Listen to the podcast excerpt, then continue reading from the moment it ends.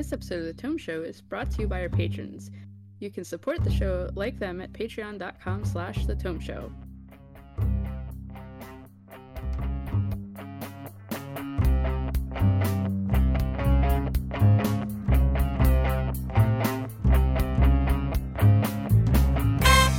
Welcome to the Tome Book Club for August of 2023. The Tome is a D&D news, reviews, and interview show, and I'm your Tome host, Tracy Hurley. And I'm Jeff Greiner. In each book club episode, we discuss one D&D-ish related book. Spoilers be damned in a full book club style discussion. And our book this time around is Six of Crows by Leigh Bardugo. Did I say it right? Bardugo. I typed it wrong. That's why I said it wrong. Bardugo. And with us, as always, is Eric Paquette. Hello, bonjour. How are you doing? Doing well. Cool. It's another day in paradise. Next episode, which we'll record towards the, the mid to end of October, uh, we'll be writing, uh, reading, writing, Carrie by Stephen King. Doing some some horror for Halloween, so we'll have to. And Psionics, right? I don't know. I've never read it. this will be a new book for me. I me. haven't read it either, but I heard there's a lot of psychic powers. I heard somebody recently describing the the plot of the book Matilda or the movie Matilda. And I could have sworn I'm like, wait a minute, that sounds an awful lot like Carrie. And I don't know if that was intentional by anybody or not, but it does feel like there's a there's a parallel there, although I've never read or watched either, so I'm not an expert on these. Uh, so many things are going to make sense now for you. Because it's just everywhere in the cultural. Well, I mean, I. I mean, yeah, no, Carrie is definitely in the cultural landscape enough that that I am aware of the references, having never seen or or read the the story. So, um, but yeah, I, I imagine I'll I'll capture more of those things now. Anyway, uh, before we get started, I want to say thank you to those patrons who help us pay the bills. You can help out too by going to patreon.com slash the tome show and offering as little as a dollar a month. And that helps keep things going so I don't have to, to pay for everything out of pocket. Now, on to the book. We looked at Six of Crows by Leigh Bardugo. Um, what is Six of Crows?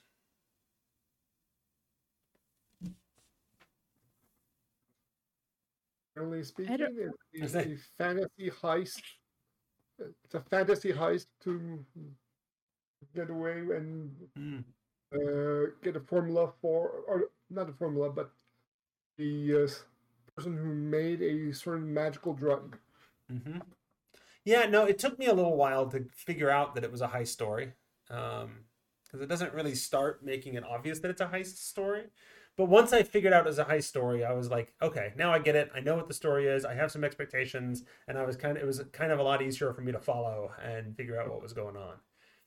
Um, Yeah, Fred asked me earlier because I just finished the book today, and he's like, "What's the book about?" Because I, I told him I liked it, and I was like, "Well, it's a heist story," and he's like, "Well, is it fantasy? Is it Victorian? Like, where is it set?" And I was like, "I don't know. I that's a hard an- the hard thing to answer because on one hand you have things that feel very fantasy and not quite medieval, but like that type of thing, maybe some Victorian, where you have the different parts of the city. There's uh, carriages, there's horse-drawn carriages and things like that, and then you have rubber shoes and tanks and guns and a whole bunch of other stuff that are not really fitting into that, right? Mhm, mhm. Yeah, so I think what happened was, and and I don't know which, what I, it was. I think I know it was one of the two of you that recommended the book or th- thought thought we should check it out, and and I'm glad we did. I liked the book, um, but I think we ran into some weirdness because this is a book that is in sort of this author's shared universe and it was the first book of the second series and so i found that the author didn't do like any world building um, which on one hand like i see i've read a lot of books that i feel like um, spend way too much time world building things about the world that aren't really relevant or important to, to my understanding of the story. Um, but in this case, there was like no world building, um, and it was confusing. Very like, I- little. I mean, yeah, even when they're talking about, um, you know, they they were they were seeing the ships in the harbor, and I'm like, okay, but am I picturing like masted ships or these steamships or like what kind of I've, what kind of ships are these? Because there's people running around with guns, but a character who's super sneaky and comes up and stabs people with knives. Um, so yeah, I I talked to some. I, I was talking about the book a little bit with my gaming group actually, and one of the players has so there is a a series on Netflix based in part on this book and and this series. And so I mentioned to him like I, I'm having a hard time figuring out what the setting is, and he explained it to me based off of his watching of the series on Netflix. Um, which I what is the theory? what's What that? is the? What is the Uh, series? Is it? I think it may be named for the first book of the original series, which is like Shadow of Shadow and Bone? Shadow and Bone. Okay, I, I Um, haven't seen the series myself, but Right. I hadn't either, but he explained to me that it's more of a like steampunky late Renaissance level of technology and and and Mhm. whatever, and that sort of fits. Like, okay, so there's tanks, but tanks aren't common. It was like a, a surprise when they saw these big giant hulking tanks, so that's a new Yeah. development that's kind of you could see in a steampunky world. Uh, you could see rubber shoes, but you could also see some people using guns and other people using swords or knives. Although we never saw any swords, but we saw knives. in, in Um, the in the Renaissance, Leonardo da Vinci had plans for a tank. right. So, so if someone grabbed those plans and Right. tried and made it, so you could conceivably do so. So I think the the setting is a little bit of take steampunk and mash it up with like the Three Musketeers, and that's sort of the world a little bit, or, or Right, at least the in the level. book, the other interesting thing is outside the tank, there's nothing that even cries like steam engine that I remember seeing that cries steam engine or internal combustion engines or engines So- engines. At the exact time I hit the part of the book where they were walking or they were taking a boat somewhere, and they mentioned the ships in the harbor, and I was wondering, are these masted ships or something else or whatever? If you because I was looking for it, because I was specifically like, I don't know what kind of ships these are. I caught the Right. fact that they mentioned that they could hear the rumble of the engines. in, Oh, the, in the ships. And so that's like, okay, that's where we're at. Okay, so about Victorian style. Yeah. Yeah. yeah, so it was So- just it was very interesting like I, I just from the parts i read i, I obviously didn't hear about the engines part the, on my It's it's but it's so easy listening to an audiobook to like space out or, or focus on driving for a minute or whatever and miss miss little things here and there. well and it's not really repeated right? Because most Right. of the other stuff like when they're traveling um and they need to sneak into the prison it's a horse-drawn cart or whatever you want to call it that's bringing the prisoners into the prison. So because they, they do talk about the horse and the horse helps pull the tree and stuff like that. So Right. it's not everywhere either. So it's, it's very interesting. Which matches which matches the steampunk and and late renaissance kind of setting, right? Is that is that oh well the steam power exists, but it's not ubiquitous yet, you know? right So Yeah. so yeah, wrapping my head around the setting was tricky, but once I got that and once I figured out it was a heist story, I was I, I was into it. to me, it, it, Yeah. from the start, it felt like a heist. Plus, like you had the, the setup, you had the planning, then the execution of the heist Right. situation. So, and I've watched a lot of Leverage, Oceans, those which are all heist Right. stories. So I'm familiar with the heist mentality in the story. Yeah. So, Well, no, yeah. And- once I once we I get figured a out, few what- heists right sorry oh, go ahead. I was just saying we get a few heists, right? Yeah. There's a lot of stealing. There is. Yeah. Well, and some of the stealing is because I, and I was going to say once I realized it was a heist story. Once basically Kaz got the job to to break into the the ice fortress and and steal the person, uh, and I'm like, oh, okay, it's a heist story. Got it. Then from then on, I recognized all of the tropes of a heist story. Of okay, now we have to assemble the team of ragtag people with different skill sets, and uh, some of that's going to involve hei- a heist to break into the prison to to break somebody out, and and um, some of those kinds of things, right?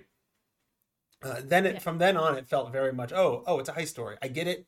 I'm there. I can follow along with the tropes. Uh, you know, it gives me enough familiarity that I don't feel like I'm lost in the story, but it, but not so much that it can't be sort of a novel uh, and unique story on its own. For the world building aspect that you were saying that it was missing, I didn't feel it really needed that much for the story. Anything that is world building that they introduce, that they Right. do, is what is important for this story to work.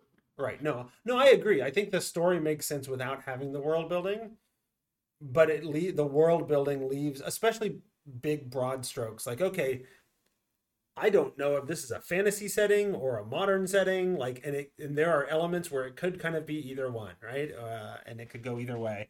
And so, so just trying to picture in my head what the world looks like as they walk through it. I didn't have the familiarity and, the, and touchstones to, to sort of lead me through that uh, at first. Uh, so I, I found that a little bit distracting. But the other thing that it does, and um, sometimes it drives me crazy. Off, usually it drives me crazy, and I'm sure it's intentional, and authors know what they're doing when they do it.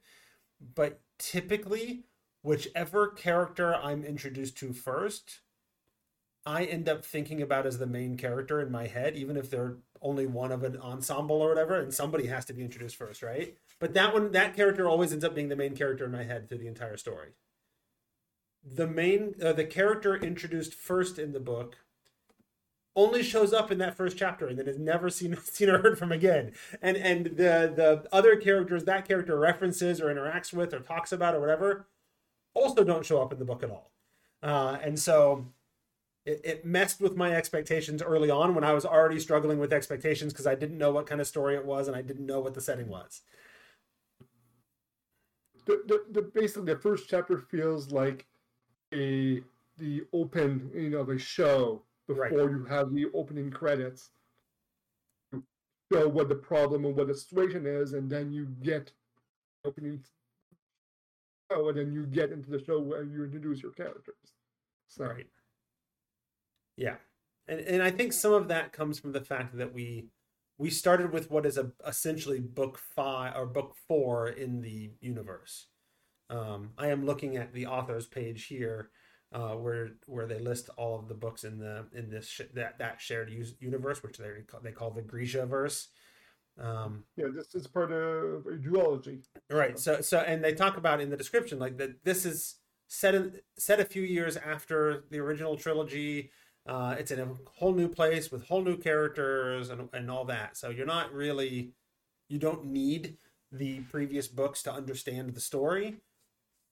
But I think she didn't want to spend a lot of time establishing setting that she had already established over the course of three other books. I'm assuming. I haven't read those books, so Yeah. There's n- kind of keying into on that like hard to place the setting because there's a lot of themes that go throughout the book that span past renaissance so like Hmm. um you know there's this whole idea of slavers Mhm. and then some of the characters end up in the city because they had been enslaved and and brought there and then sold into indenture or whatever which Mhm. was uh in in this universe pretty close like there was no way you were ever going to pay off your your debt and and be become free and there was no end date if you didn't pay off your debt Right. Slavery Um, slavery was illegal, but you could be an indentured Yeah. servant forever, you know. Right. And and so that brings up a lot of things like with uh, company towns, like you would Mhm. never like you got your your income and stuff, but everything was owned by the company, and you probably were gonna keep going into debt to the company, so you could never leave, Mhm. uh, and that type of stuff. Um, it also the like pretty common in like particularly I think Victorian uh, English stories is this whole constant threat of being ki- like for particularly young women to be kidnapped in, in cities and other places and then be brought into a life of, of prostitution or other things um you know just because that happened and, and that happens to some of the characters in the book Well, it- uh, and then the other oh, I, I found it. I found that particularly interesting because when we decided to read this, part of the the appeal was, well, this should be an easy read. It's a, it's a young adult novel, whatever. I did not expect a young adult novel to have every main female character either currently be or previously worked as a prostitute. You know, Um, yeah yeah and it, it's super and and on one hand like as i was kind of like wondering how i felt about that reading Mhm. it and then i was like but so like on one hand it's it's nice to be able to escape have fantasy where we we don't have that on the other hand like it feels like she's trying to tell stories about that the, or the Mhm. author's trying to tell stories about that and like this is something that happens or happened uh, it both in this world and in ours sometimes mhm. and it's like and and when you don't have money that is one of the ways although uh, one of the, the the female characters who is in that situation is able to escape it she becomes part of this gang um she very much becomes uh the the the main not muscle but she's a rogue character She's but she becomes very skilled at Yeah. being no, she's at what she does Yeah, no, that th- that character, uh, her name is Inej, is um, the reason I brought up the books to my D and D group because one of my players is playing the rogue, and and of course has pushed skills so hard that that it's not uncommon when I call for a stealth roll for her to tell me that oh I I got a twenty seven or twenty nine or whatever, and I'm like oh. You you know, you remind me a little bit of Inej from this book, uh, and and it it uh, the description to me that, that I thought was the most telling was when Kaz, who's sort of the leader of, of the, the gang, um, or at least our crew, um, described why he decided to vie to, to, to, buy out her indenture and, and bring her into the gang. Uh, and it was one time when he was in the the the business, the house, whatever, uh, and Yeah. and she was working and he's like oh well yeah so you were there but you and you snuck up on me and nobody sneaks up on me you were wearing bright purple wearing silks bells. yeah you were wearing bright purple silks and i didn't see you and you had bells on your ankles and i didn't hear you and yet you managed to sneak Great. up on me and and she and, and she mentions in, in her inner monologue like i never snuck i've never snuck up on him since and i've gotten much better at this it's like once he figures out you know that, how to see you then he'll always see you and she had a life before that she was an act uh, she she i think Yeah. did acrobatics right Yeah. like with her family and stuff so she knew and both her- her father and mother worked doing that sorry eric She was part of a circus, a traveling troupe. Yeah. Traveling. Uh, just acrobatics, tightrope, Well, stuff and- like and that's part of what's interesting to like all of the main characters are very young Yes. like what 16 16 17 years old I, I, I, Yeah. I was reading it for a while. I was thinking Kaz was like in okay, uh, late twenties, early thirties. right Like, Like- like- then suddenly, suddenly I read seventeen. Like, wait, what? right That's completely changed my mind of all these characters. right well so that that i mean that means look at you look at kaz. Kaz is leading part of a of a large influential citywide gang at 17 years old. Um you know inej has been out of prostitution for several years. But then and she was spent- 16 and she's 16 which means that she got out of prostitution at the age of 14 so how young was she when she got into prostitution? She actually got captured at, at fourteen. she got so okay Yeah. so but yeah but, i don't think she had been very long but a but- four- but a 14 year old prostitute is a is a is a decision uh, that an that author has made you know Yeah, yeah and and then so the other so like there's these parts and there's even like the bells thing i i learned recently like some in real in the real world uh some areas they that was a requirement of um what uh sex workers had to wear as part of their garb Mm-hmm. to denote them as sex workers like in real life. Um and then you have that type of stuff and then you have stuff that feels very much like american slavery and Mhm. and or the holocaust. Like the the way that the i forget what they're called. The the the starts with an f.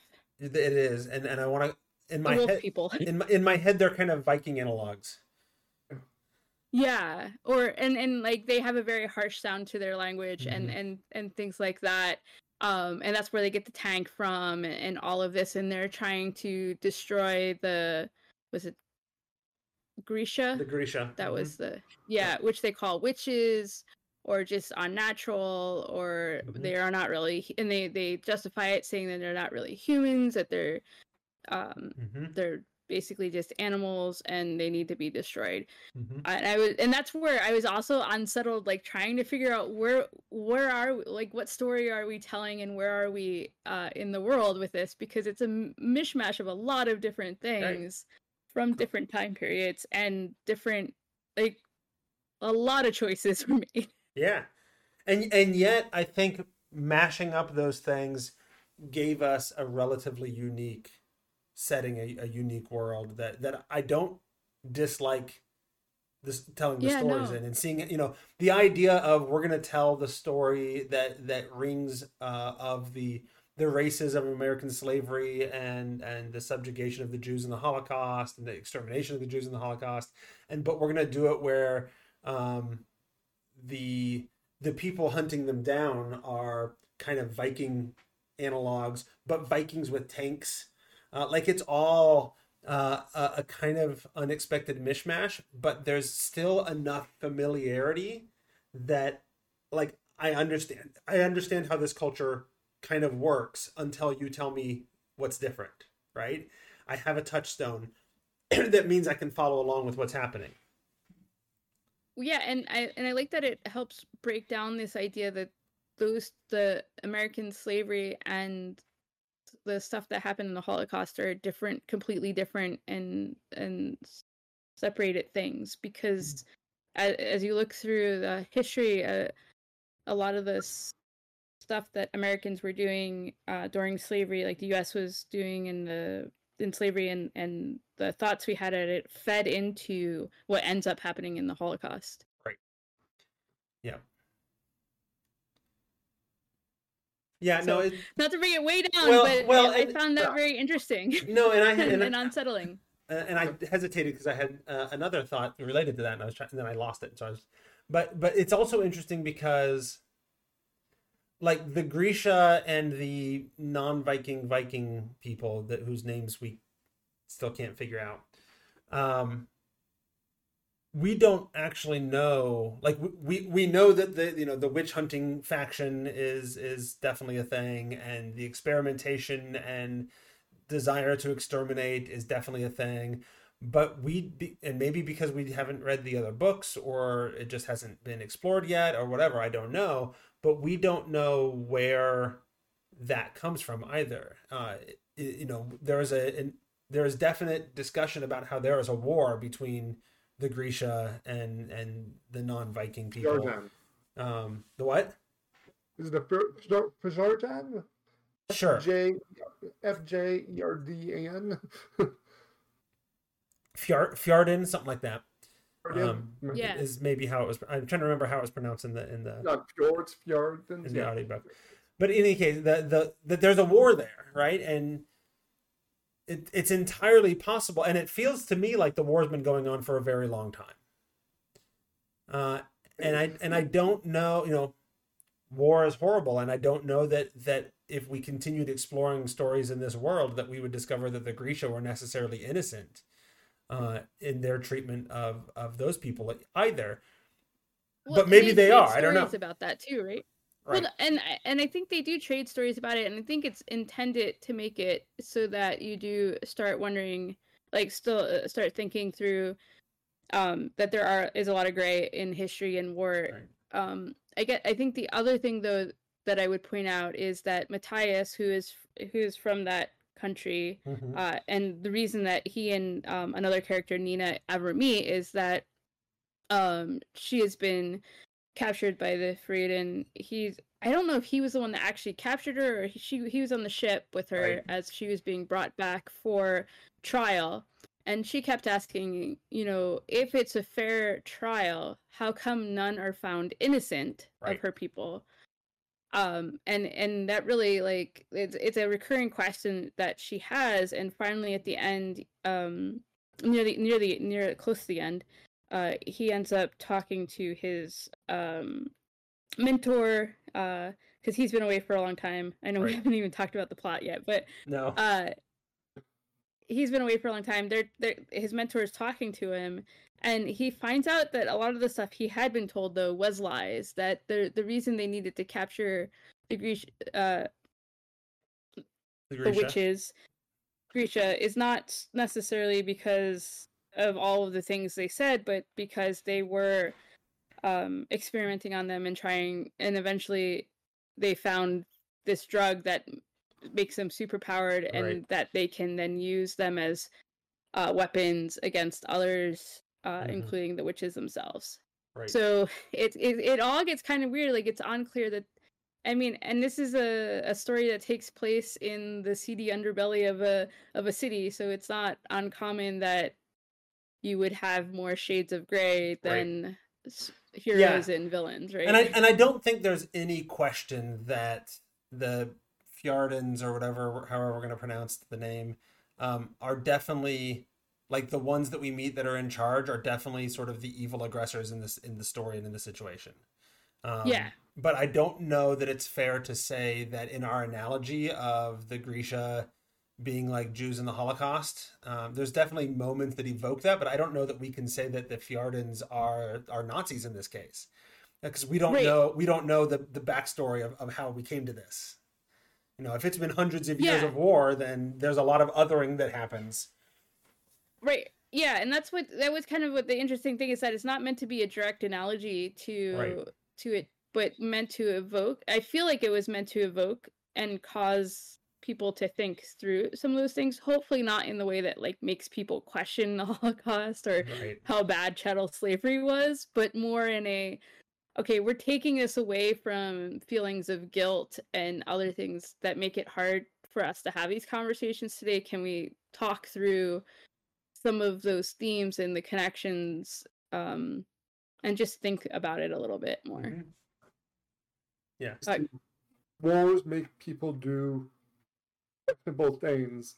Well, and, And- and wars that go on for generations uh, means exactly. that, that there's just a, a significant. You know, I grew up decades into the Cold War and had you know grew up with a very specific idea of how horrible all people who live in Soviet territory are and, and whatever. You know, I grew up playing playing Rambo in the backyard and pretending to shoot Russians and what have you. So Uh, so those ideas get spread and all that, and yeah, and over time gets changed what they were are, and Hmm.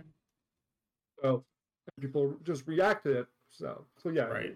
the, the book explores a bit of that uh, among the characters and cause it to question because I'm because yeah, Matthias starts questioning that too since he was hunting a Grisha, but then he likes Nina, so he's trying to part of themes in the book is trying to reconcile that Mhm. uh, idea. so should we talk about what the story's actually about? Yes. Uh, it it sort of starts off we uh, that introduction with those characters that end up not mattering to the story. Um, Yeah. ser- serve the purpose of introducing us to the fact that Grisha are going missing, and they're being and, and that they're going off to some sort of experiments is what we sort of discover.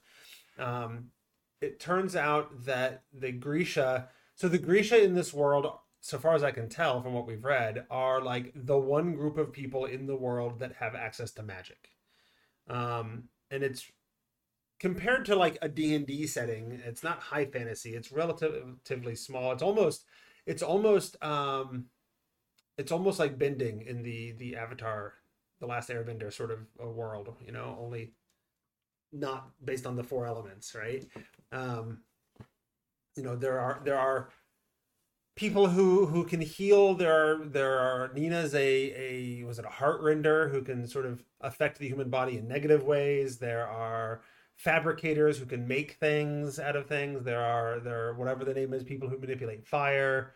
Um so so it's things of that nature though and it's more of a manipulation than it is just uh you know throwing big fireballs and, and um what kind what have you um, and so we discover early on that there is a new drug out there. Um, there's a drug that, that's been around for a long time, uh, the the Parem, um, or is it the Jurda? It's one of the The two. The The, Jurda Jur- was the, the Jurda had been around for a long time, and it was basically just like a chewable caffeine thing that people use to stay stay awake at work or whatever. Um, but then there's a new drug, Jurda parem, um, that's been derived from the Jurda that if you give it to Grisha is incredibly highly addictive, but also like exponentially increases their magical power, you know, for the short period of time before they burn themselves out and die. Uh, crack versus cocaine. Right, except that, you know, crack that also makes you really cool and powerful instead of just a junkie. yeah. Well, um, for like the first time or maybe three. Right. Um, and so uh, basically a merchant um, hires our the leader leader of our crew, uh, Kaz Brekker, to sneak into the ice fortress, which is like the capital of Fjerda, um, and kidnap the creator, the inventor of Jurda parem that they've they've captured and they have locked up there. Um, is it is it the actual capital? Because I thought it was just a big, huge stronghold. Maybe it's not the capital. It felt like the capital because they were having big, you know, ceremony, you know, official state ceremonies and things there. But it's possible it's not. I don't know. It seemed to be the headquarters. At least the religious center. Right. Sorry. It's the it's the headquarters of where the the witch hunter faction um seemed to be based out of at least. Yeah. Um. So anyway, they're supposed to sneak in, break into the place that's impossible to break into, and kidnap a person um, that may or may not want to go and get them back alive. Um, and he's like, "Well, that sounds impossible, and you sound desperate." And he manages to to talk him up to a, a, a price of thirty million, whatever their currency is. Thirty million kruges or cruise? Yeah, kruga. Yeah, I think it was kruga. kruga yeah. Is how they pronounce yeah. it in the book, in the audiobook. Um, yeah so so that you know that's such an unfathomable amount of money that he's like all right well this sounds like a suicide mission but maybe it's worth it right i can i can get out from under all all the debts that i owe all these people i know it's it's a life-changing amount of money even if we split it amongst a crew but we got to put together a crew that's going to be able to do this and i can't trust my gang to have the means of pulling this off so he pulls a couple people from his gang um, uh, Inej are the the the wraith. The she's the she's the she is the character of them all that very clearly fits into a specific D and D class. Right? She is the rogue. She's sneaky. She's climby. She's backstabs. Um, she does all the roguey sort of things. Um, and and what's more, he trusts her. And then later on, we we turn out it turns out he also has feelings for her that that neither he nor she were early on aware of. Um, and then he also brings in uh, was it Jesper? Is that his name? Yeah. Who's who who's sort of the sharpshooter. But those are the only two people actually from their gang, um, which are the crows, which presumably is where the name comes from. Um, I thought Nina was part of that gang, was she not? Nina she was... has both the oh, rose maybe... tattoo right, and she... the. I thought she had the pro with the wine glass. She she's affiliated with two with two organizations, I guess. Um, so Nina also is is recruited, although being kind of a crow but kind of not a crow, you know, um, has to, has there has to be some convincing. Um, Nina was the one of the is the character who's currently working, at least in a house of prostitution. Um, she is not described as necessarily engaging in prostitution explicitly, but instead using her heartrending abilities to sort of calm people and relax people and whatever, um, which could be innuendo or could be literal, um, depending on how one wants to interpret her story. Um, then they bring in um, um, what's his name? Is it Waylon? Wylan, Wylan, yeah, who who is a a noble. He's actually the kid of the noble that hired them, but sort of sort of on the outs. He's been not exiled, but sort of um, exiled himself, self-imposed exiled from the family. Doesn't want anything to do with dad, um, etc. Uh, he's their demolitions expert, despite being you know the arguably the youngest, least experienced of the bunch, uh, but he is a proficient flautist apparently, because um, they make fun of him regularly for his flute lessons.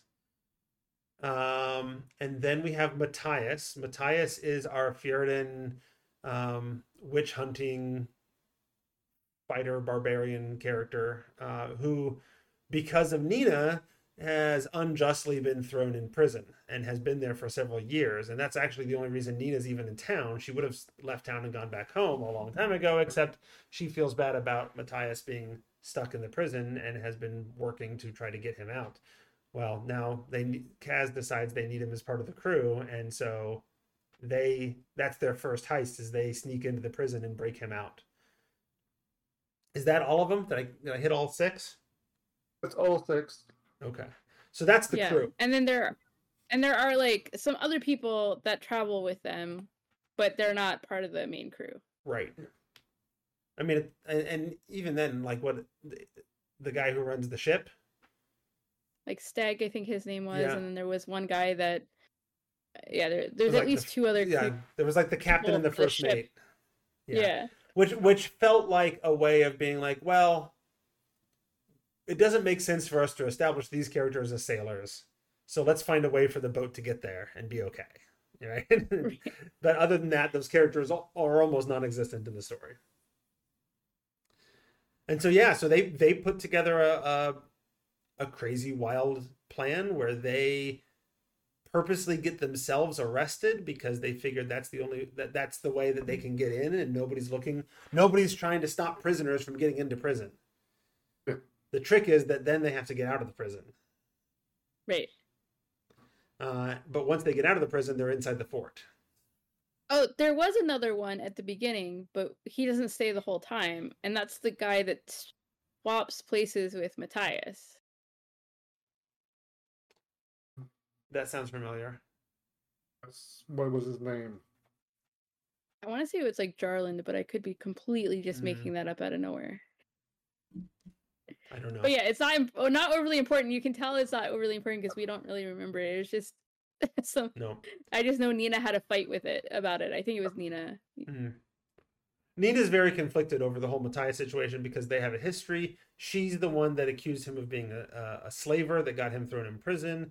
Um, it's kind of revealed later on though that they had they had a thing despite being they're they're kind of a Romeo and Juliet character being from two warring warring sides of a conflict and um, but yet they've fallen in love with each other um, through early on through survival but then she had him thrown in prison uh, declaring him as a slaver it's later revealed through Uh, to save his life. to, yeah, it's later revealed that she did it to sla- to save his life, um, because otherwise he would have been executed. And I think that uh, also, in case it's super confusing, why it's hard for us to talk about the book, it's because it's none of this. I mean, it's very common for none of this to happen in a very linear fashion, but Right. this book in particular does not happen in a linear fashion a lot because flashbacks, so yeah. much of the backstory gets revealed over time. Right. So Well, and- by the end of the book, you, you probably don't need to have had any information about the. Uh, you don't ha- need to have as much information about the setting and stuff. Um, but it probably would have been easier to have a little bit of set upfront setting info because the book goes back and forth in time so much Right. in between these different, even these different perspectives culturally. Right. Well, I oh. believe we have chapters for every single member of the, the six crows. Well, other than other than the first chapter, which is from the perspective of the one character who otherwise doesn't show up at all. Yeah. Like there's a reference to him. There's a there's a spot where where they walk into a room and he's like they are frozen, um, with with Kaz. But other than that, every chapter is from a different of the ma- of the six characters' perspectives, and that and that's how the chapters are named. Like this chapter Yeah. is Kaz, and it's chapter's perspective, or Kaz's perspective. And there's actually one point during the heist where they do the the fun, interesting, you know, Ocean's Eleven or or Leverage sort of thing, where we're gonna tell the story of what happens during this five minute period in you know five different locations from five different characters.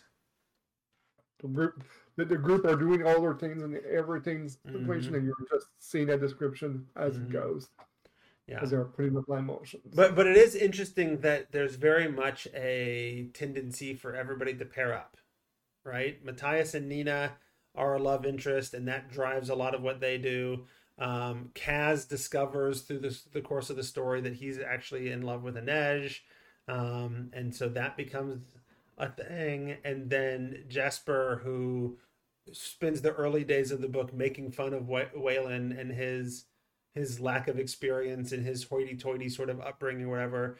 Um, by the end, it's very clearly that that the two of them have feelings for each other as well. Um, yeah. So it's interesting to see as as everybody sort of pairs off and and falls in love conveniently. Everybody finds their love within this, this group of six.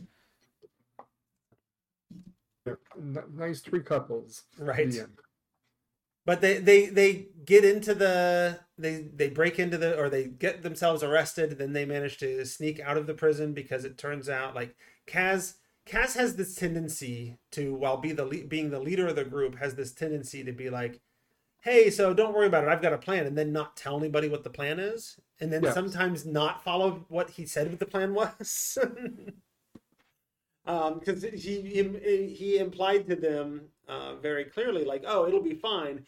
I, I I know magic." He's like, he taught himself close up magic, right? He, he's uh, he's a close up magician, uh, and he's like, "So I can totally hide some lockpicks and then get us out of the prison, no problem."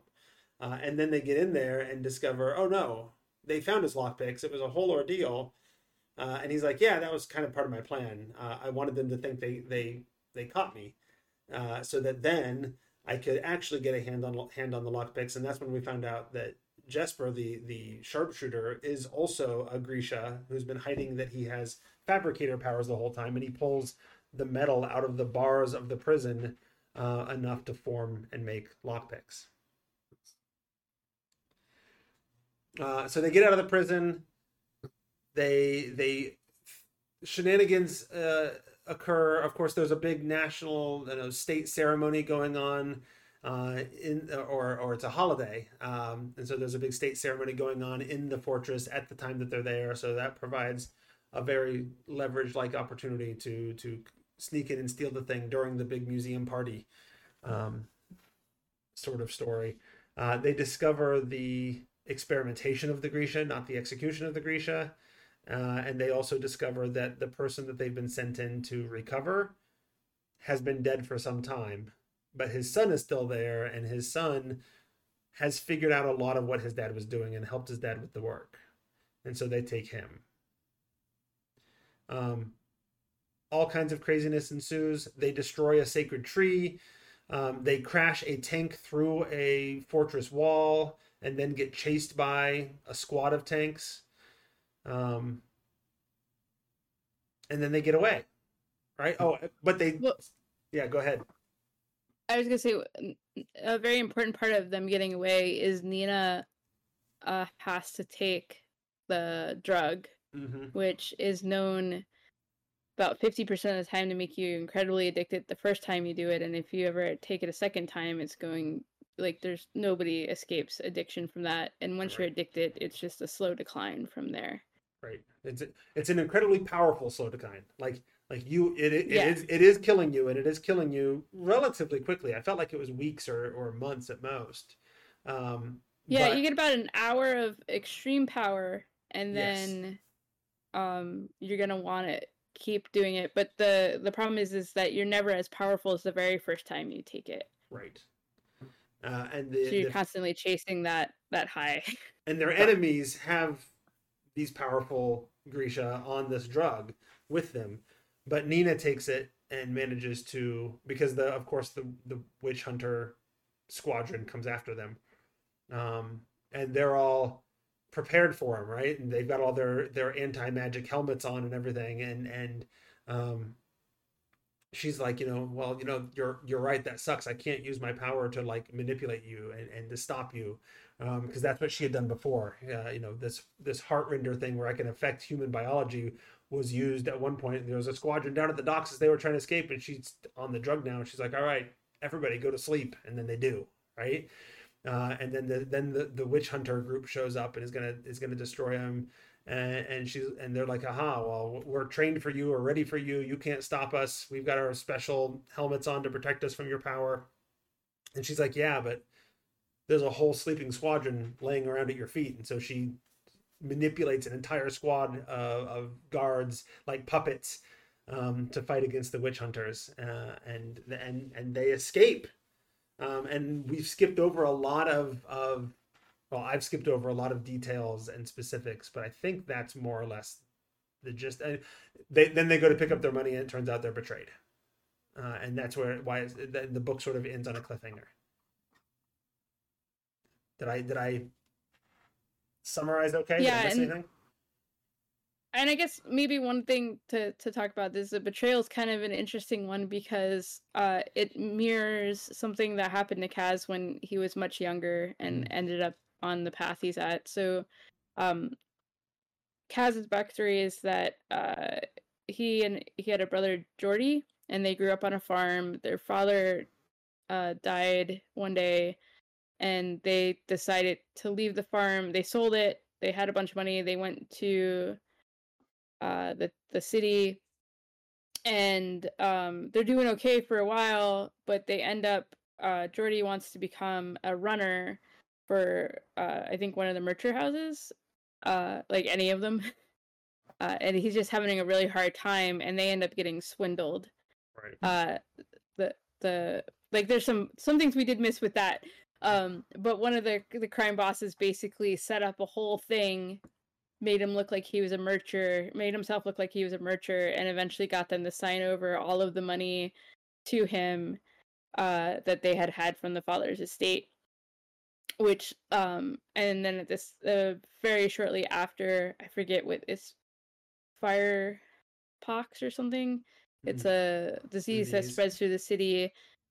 Uh, both of them end up with it, but his brother Jordy dies, and it's really horrific and and tragic that whole story, Right. uh, and really causes deep trauma within Kaz. Mhm. Uh, so the thing is, is when he agreed to do this heist, his understanding was the town, the the council was behind it, not just this one guy Right. and it was just this this one mercher was the the face for it basically or the emissary for for um striking the deal. And it turns out there is no council involvement. It's just this one mercher with all of his prestige and power against uh, a barrel rat or uh, Right. Basically this- this so there, urchin- there's this no way he, he can yeah. A huge power differential in this city. And yet Kaz is the kind of character like since that happened to him and his brother he sort of made it his life's goal to to tur- tear that guy down who it turned out was using a pseudonym and was actually um um what was it Pekka Rollins the the one of the other gang leaders. Um right. and so he made it his his goal to tear him down and it was and, and i was never given the impression that like there was a question as to whether or not kaz could do it.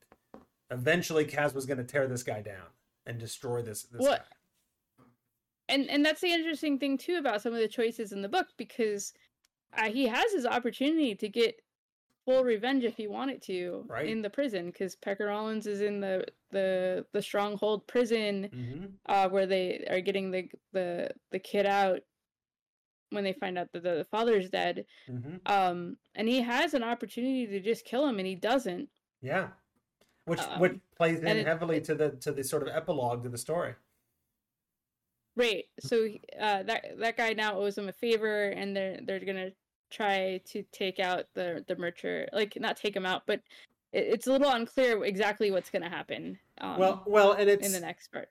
and it was like Kaz was not like he made it very clear early on when he talked about his relationship with Pekka Rollins and that he was going to to get his revenge on him.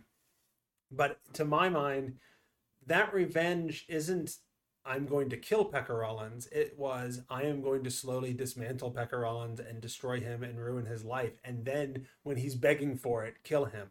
And so it wasn't it wasn't time to kill Pekka Rollins yet. He hadn't destroyed his life Yeah. yet. so uh, this, and- is not a, And this is not a destruction. This is a revenge plan Yeah. that Kaz yeah, and the big thing is Inej was captured, and that's why we now have to have a whole nother Right. thing that we need to to, to Right. do is to get and, Inej back. and, Ne- and Nej has been captured, and and what's more, it is fully bloomed now and, and occurred on it to everybody that uh, uh, Kaz loves Inej, and so it's not just my loyal compatriot has been taken and a member of our crew has been taken. It is the woman I love has been kidnapped. It's also worth Yeah. noting uh, we you've used the term um, and it comes up a lot in the book as well, mercher, um, which is one of those situations where I feel like a an author has created a new term to refer to an already existing concept. I um because it's basically just a, a wealthy was- noble family. Yeah, and it was funny because Fred because Fred doesn't like that in a lot of books. I mean, I, I'm and, not real fond and, I and. I'm not necessarily I'm not necessarily always a huge fan. In this one it it made sense to me because of this like weirdness with how the world is like spans five, six hundred years picking and choosing Mm. items to create the Well, I don't know if it makes sense, but it, it, it worked for me in as much as I could picture some uh, uh, uh, a steampunk character with a Cockney accent using that to just mean a, a wealthy merchant. Yeah. You know, yeah. Well, and for me it's like a, a merchant robber baron right? type thing. Yeah. So, yeah. So all in all, I think um, the story took me a while to get into um, because I wasn't sure how the setting was playing out, and I didn't realize in the first, I don't know, three chapters or so that we were getting into a heist story. But once I figured out it was a heist story, and once I talked to some people who were familiar with the this world, and realized sort of what the setting was, um, I kind of really enjoyed it a lot. Like I like a heist story, and I like fantasy, and it's not. It's kind of fantasy in that there's magic, but it's not high magic, and there's not a lot of magic, and it's also kind of not fantasy. It's more steampunky, um, Yeah. but not a lot of steampunky. But you know, it's swords and tanks and guns. so It's, it's not flashy magic like D and D would do it, but I, I well, could- e- except for when it is like yes, those people who have magic, it's pretty Yeah. flashy. Like like Nina being able to reach out and stop somebody's heart is pretty D and D ish style magic, but there's very little of it in the world. probably see this story be run in Sigil. Sure, I could see adapting this to Sigil. Sigil, yeah. Sigil with just the the, the atmosphere. Uh-huh. I could see that done for Sigil. Well, and, and it, it occurred to me like there were several times that that like it feels like if I wanted to do a D and D heist story, I could do worse than emulating this story. Uh, and, and there's a lot of characters where I like there are moments where I'm like, well, like Inej is clearly a rogue. That one that part's easy done. Kaz Um, also is rogue. Kaz would be also a rogue with the mastermind. or or I, I I- I went rogue with Kaz, or sometimes I went bard without the whole performance thing. With although maybe his magic is his performance. I don't know. maybe- An Edgar Bard Bard Right?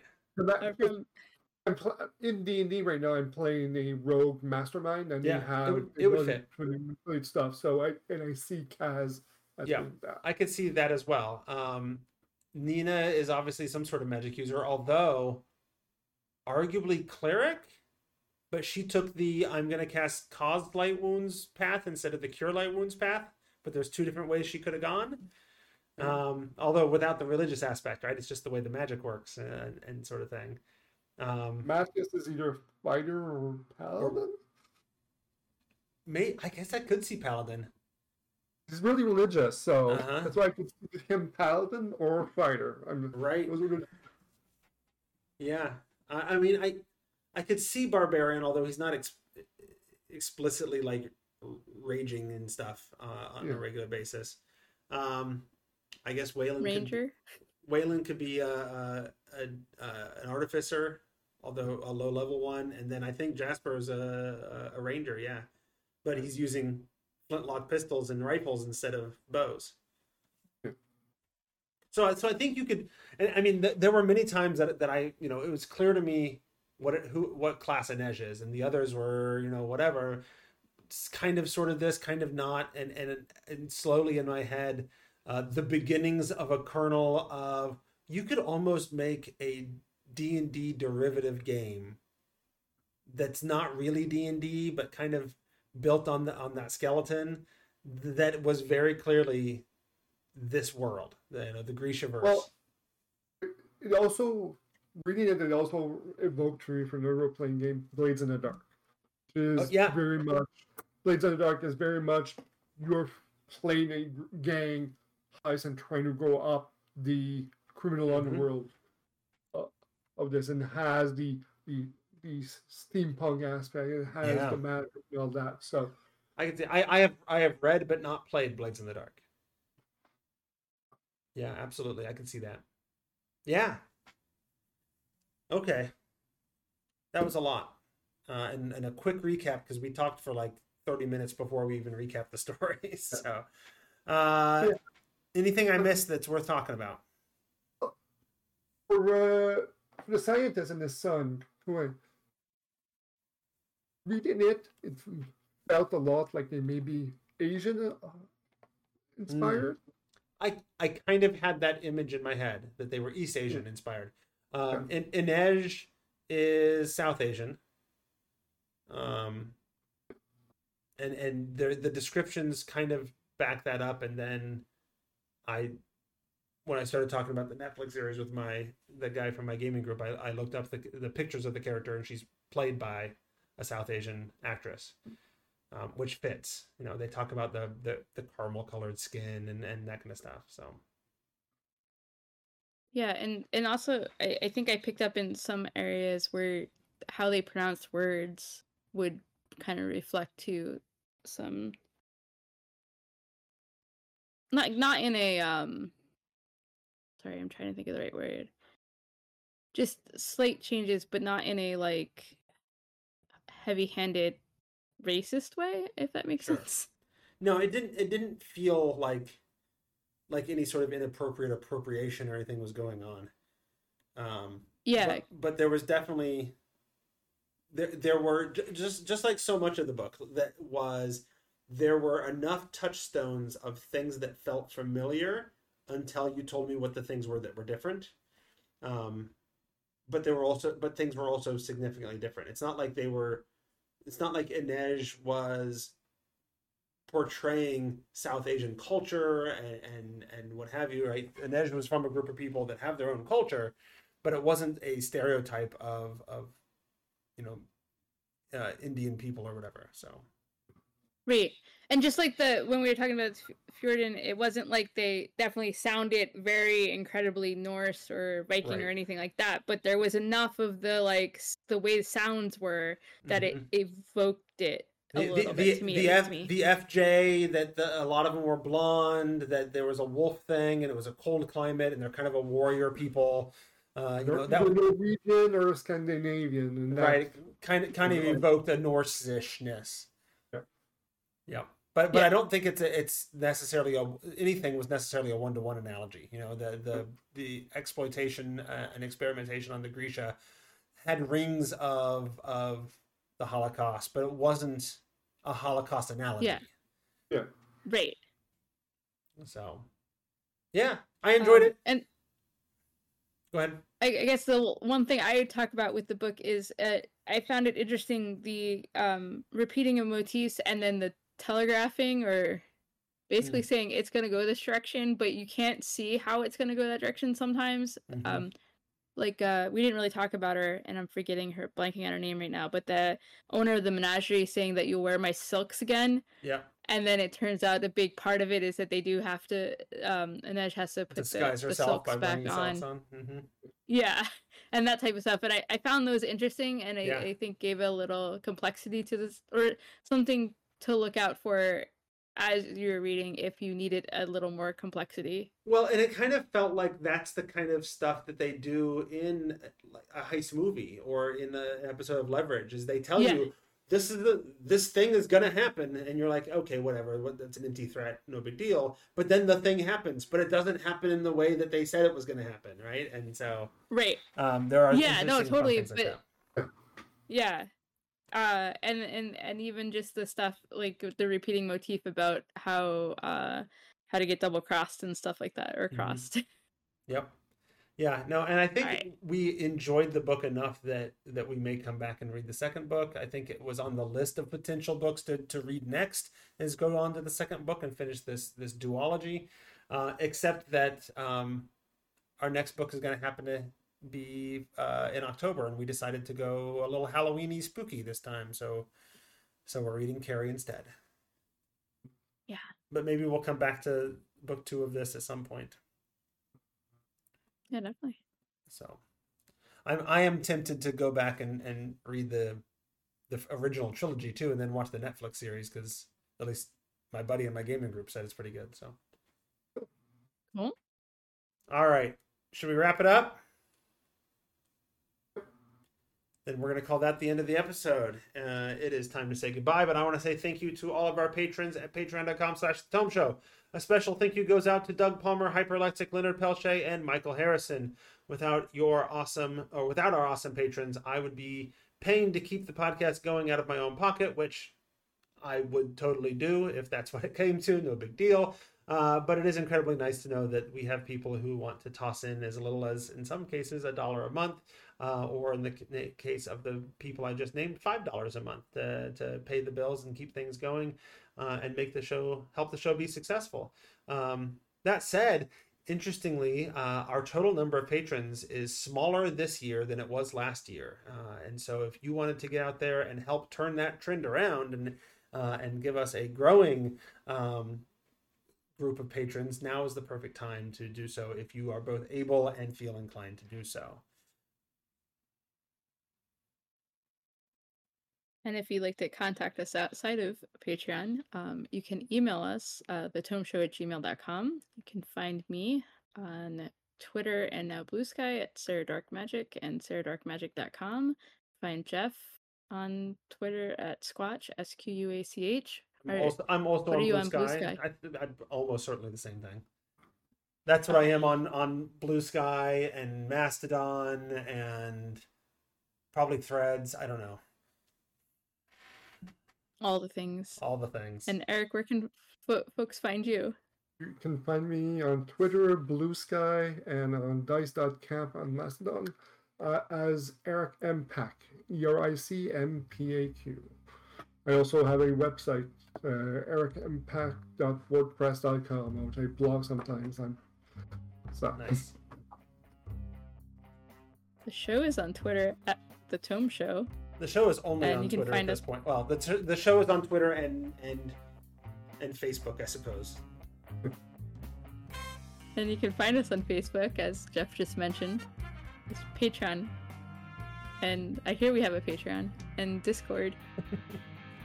Yeah, and the Discord. you the- can watch us. Li- honestly, if you want to have a chat with the the Tome Show folks, the Discord is the place to do it. It's a it's a Yeah. it's a fun little community there. those are the root.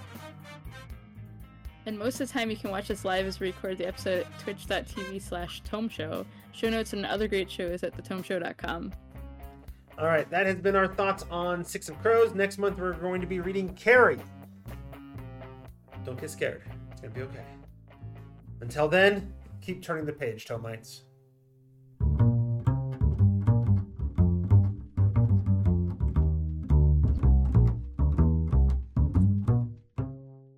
I'm on the wall.